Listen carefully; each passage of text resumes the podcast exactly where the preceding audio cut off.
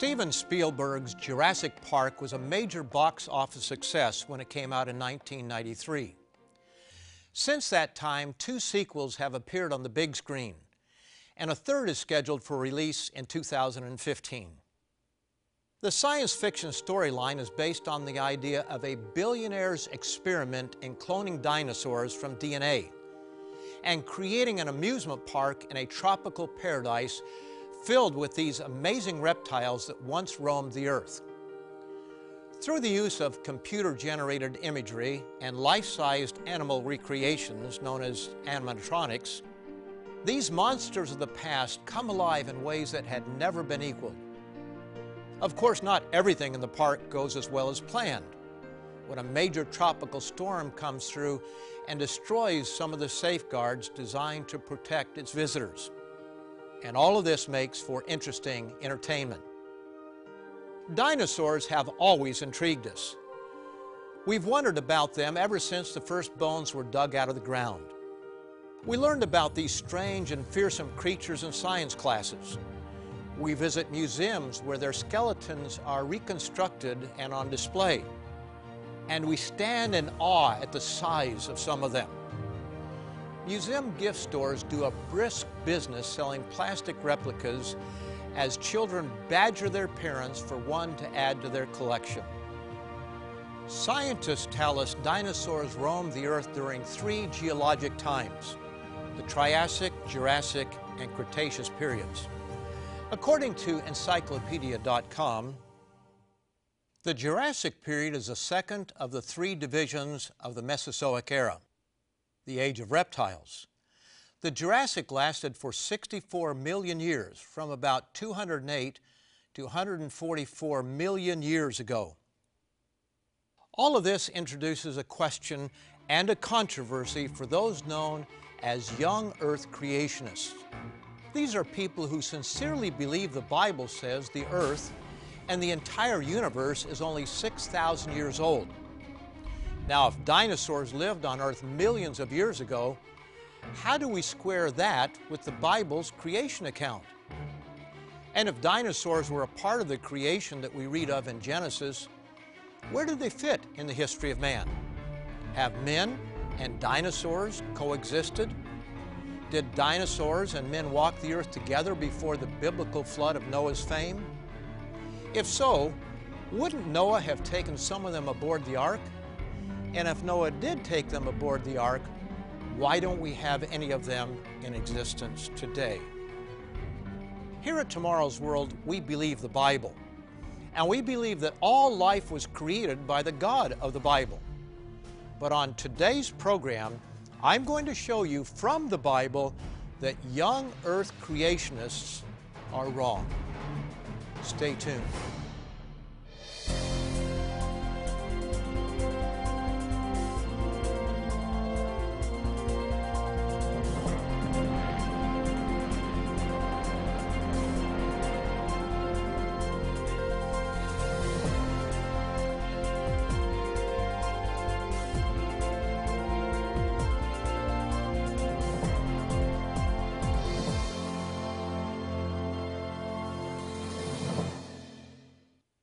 Welcome once again to Tomorrow's World.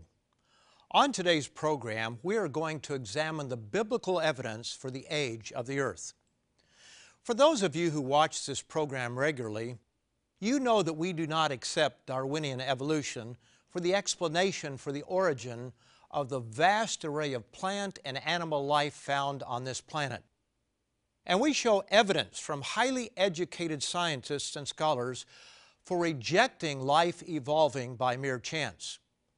So before getting to the biblical evidence for rejecting young earth creationism, let's first look at just one line of evidence for rejecting Darwinism. Charles Darwin had a huge problem from the beginning in trying to convince educated scientists that all life forms were the result of blind chance. For one thing, the fossil record shows the exact opposite, and here's why. According to Darwin, life evolved because myriads of very small changes in various life forms over a very long period of time took place. But the fossil record shows us that everything from trilobites to Tyrannosaurus rex were fully formed. And we see the same thing in today's world an array of fully developed life forms. Dogs, cats, and cows all seem to be perfectly complete. We have birds of all kinds, and each seems fully functional. But we are told that birds came from reptiles. Now, simple logic dictates that if evolution was slow and gradual, and that if reptiles evolved into birds, there would be far more transitional fossils than either birds or reptiles from which they evolved. But here's the problem as Michael Denton explains in Evolution, a Theory in Crisis. But as by this theory, that is, of evolution, innumerable transitional forms must have existed, why do we not find them embedded in countless numbers in the crust of the earth? These missing transitional fossils were a problem for Darwin from the beginning. While less thoughtful men were more easily persuaded by his assertions, learned scientists of his day immediately recognized there were serious problems, especially when it came to the fossil record. Bill Bryson, a staunch evolutionist, in his book A Short History of Nearly Everything, explains On the Origin of Species was an immediate commercial success, but rather less of a critical one. Darwin's theory presented two intractable difficulties. It needed far more time than Lord Kelvin was willing to concede, and it was scarcely supported by fossil evidence.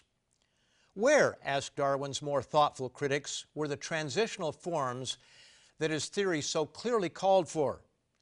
If new species were continuously evolving, then there ought to be lots of intermediate forms scattered across the fossil record but there were not. Now, in all fairness, Bryson has a footnote alleging that a transitional form had been discovered in another part of the world at that time. Archaeopteryx seemed to be a creature halfway between a bird and a dinosaur. It had feathers, but it also had teeth. But even here, Bryson admits that this find was both controversial and woefully inadequate to prove Darwin's thesis. It was an impressive and helpful find, and its significance much debated, but a single discovery could hardly be considered conclusive. So where are these missing links? We see dinosaurs. We see thousands of strange extinct species. We see more modern species, but each species is complete in itself and contrary to assertions, there is no hard evidence that one kind ever became a different kind. While we readily admit that a great number of varieties can be bred within a particular kind, for example, there are many different breeds of dogs, but all breeds of dogs are still dogs. The many thousands of fossils linking one kind to another kind simply are not there. Scientists have been looking for the quote, missing link as though there was only one for decades and still haven't found it. But if evolution were true, the entire geologic landscape should be filled with hundreds of thousands of intermediary links. Consider, we're not looking for a single link between man and some ape-like creature but thousands of links between thousands of different kinds. What is so deceptive is that science students are shown geologic trees showing various kinds going from simple to complex. But each kind on the tree is already a complete creature, and there is no such thing as simple when it comes to life. But where are the fossils? Where is the hard evidence showing how one kind got to be a different kind. We would expect to find a continuous thread of life from one kind to another in the fossil record, but we don't. Where they are found is in the imagination of men's minds. The intermediates are simply not there. They don't exist. Again, quoting Denton, The overall picture of life on Earth today is so discontinuous, the gaps between the different types so obvious, that as Stephen Stanley reminds us in his recent book, Macroevolution, if our knowledge of biology was restricted to those species presently existing on Earth, we might wonder whether the doctrine of evolution would qualify as anything more than an outrageous hypothesis. Without intermediates or transitional forms to bridge the enormous gaps which separate existing species and groups of organisms, the concept of evolution could never be taken seriously as a scientific hypothesis. But how can this be? How could our modern, supposedly enlightened and scientific world come to believe so strongly in an unproven theory? As Denton explains, changing one's interpretation of the world is not, however, the same as establishing a new fact. The facts were the same in 1850 as they were in 1870. Only the perception of them had changed. Over time, what was recognized as theory, even metaphysics or philosophy, was accepted and reinforced before all the facts were in. There was faith that in the course of time, thousands and even millions of missing links would be found. But time has proved otherwise. In the same way, when it came to soft tissue as opposed to bones left in the ground, biologists had no understanding of the complexity of the cell. Even today, biology students hear terms such as a simple cell when no such thing exists. In 1850, this was understandable, and faith in blind chance could be excused. But with advanced knowledge of the structure of cellular life, Faith and blind chance has become blind faith. This, however, has not awakened people to discard the irrational. The more that people were taught evolution, the more the unproven theory was accepted and continues to be accepted. As Denton explains, the fact that every journal, academic debate, and popular discussion assumes the truth of Darwinian theory tends to reinforce its credibility enormously. This is bound to be so because, as sociologists of knowledge are at pains to point out, the plausibility of any theory or worldview is largely dependent upon the social support it receives rather than its empirical content or rational consistency. Thus, the validity of Darwinian theory could not even conceivably be wrong. If you would like to discover more about how this topic impacts your life, visit us online at www.lcgcanada.org to read our featured literature free of charge.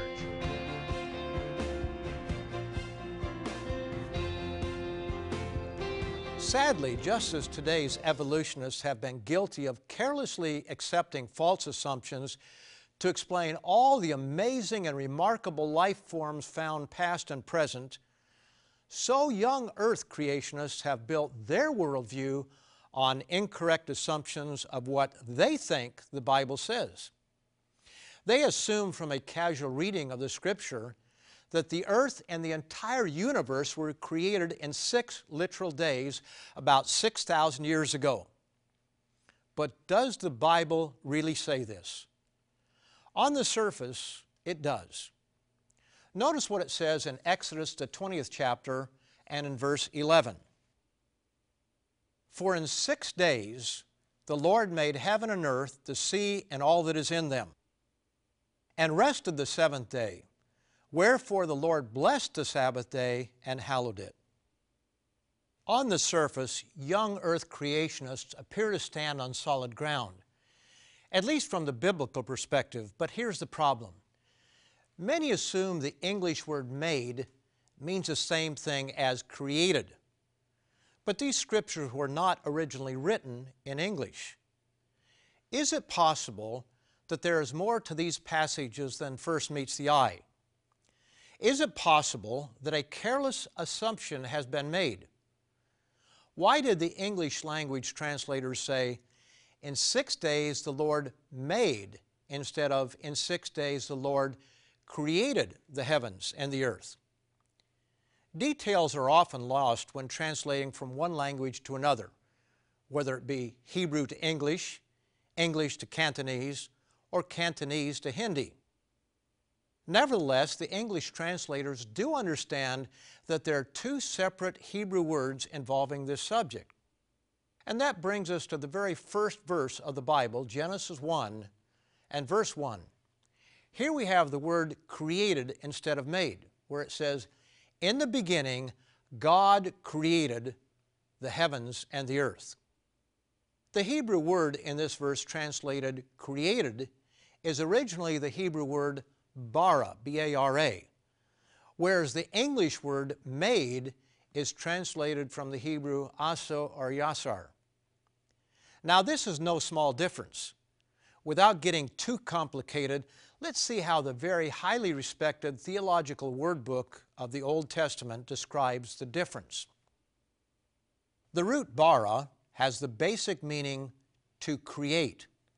It differs from yasser to fashion in that the latter primarily emphasizes the shaping of an object, while bara emphasizes the initiation of the object. In other words, bara means the very beginning of something. Genesis 1, verse 1 tells us that in the beginning, God created the heavens and the earth. Nothing physical existed prior to their creation. Today, scientists tell us the universe was created by a big bang. As almost everyone today understands, matter is made up of atoms, and atoms are made up of even smaller particles, if we can even use the term particle in relation to atoms. The current belief among scientists is that the entire material universe was once concentrated into a space much smaller than the dotting of an eye. As Bill Bryson brings out, the Big Bang that created everything that we see and feel, everything that we call matter, Everything that exists began from nothing. And so, from nothing, our universe begins. Most surprisingly, the Bible and science agree on this point. Genesis 1, verse 1 tells us that there was a beginning to matter, as most scientists affirm.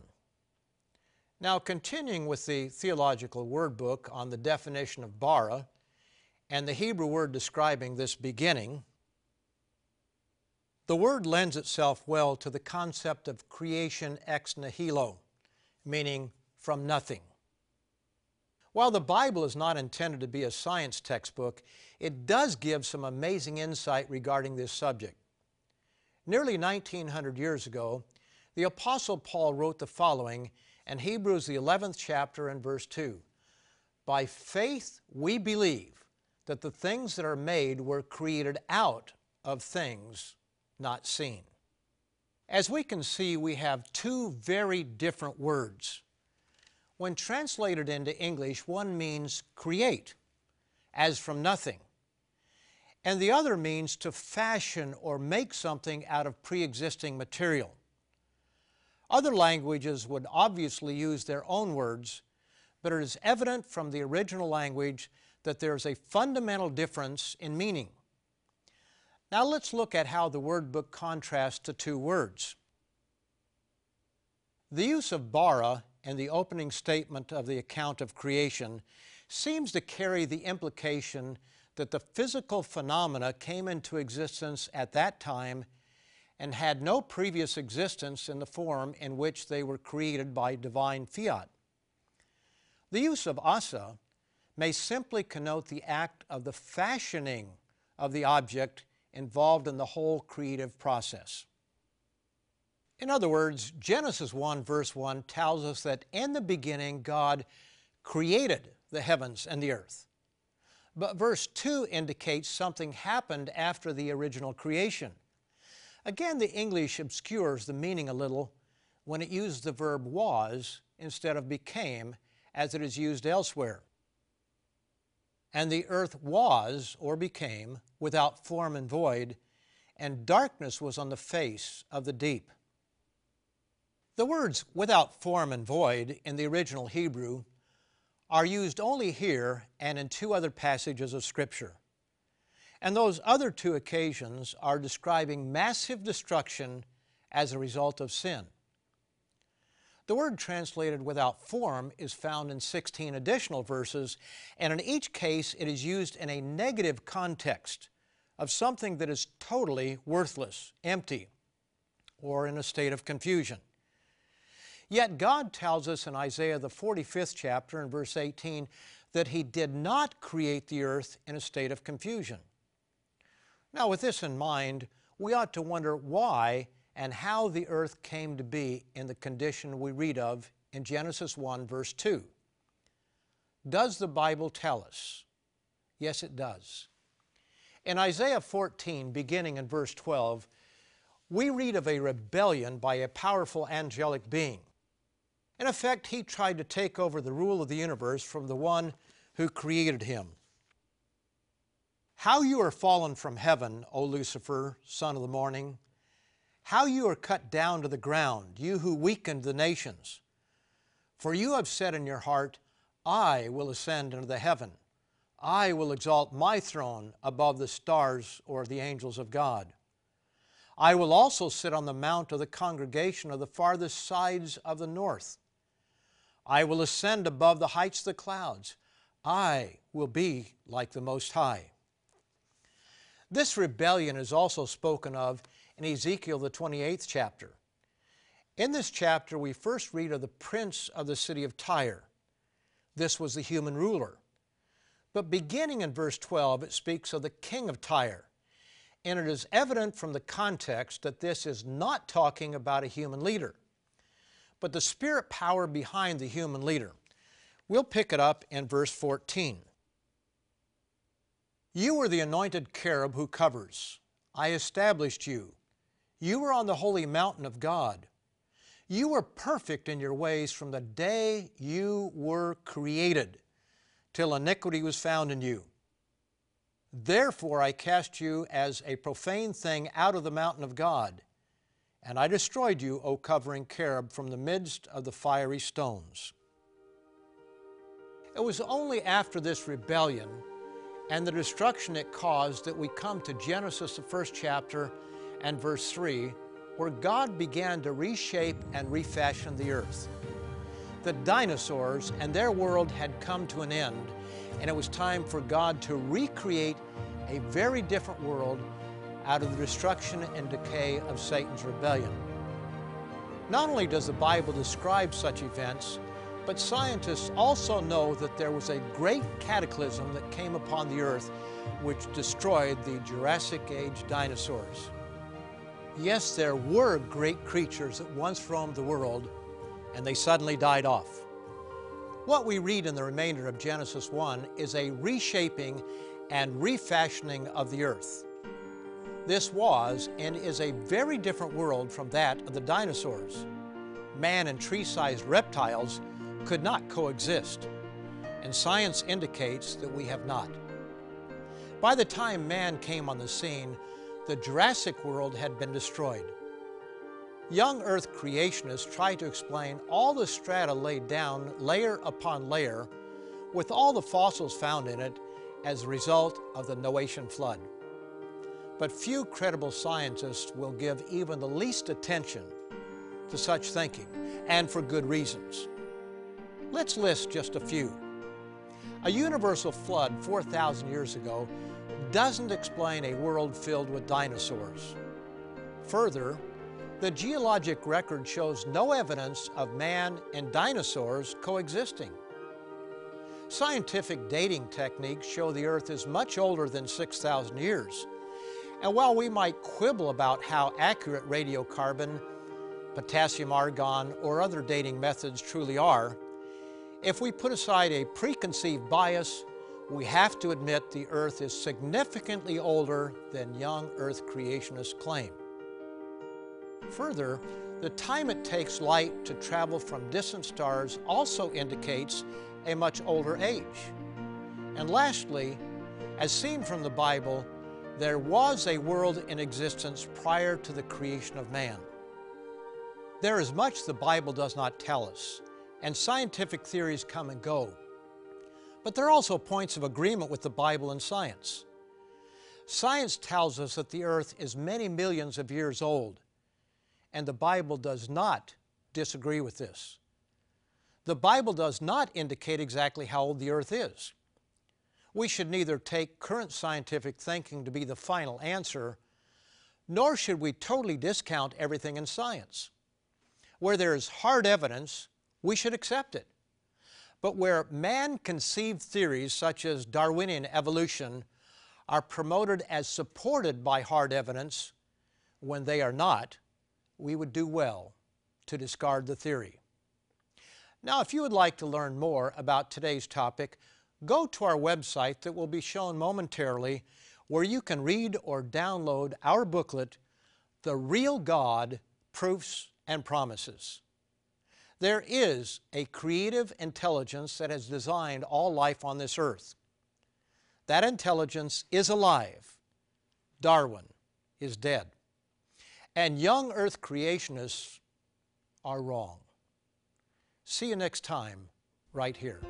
If you would like to discover more about how this topic impacts your life, visit us online at www.lcgcanada.org to read our featured literature free of charge.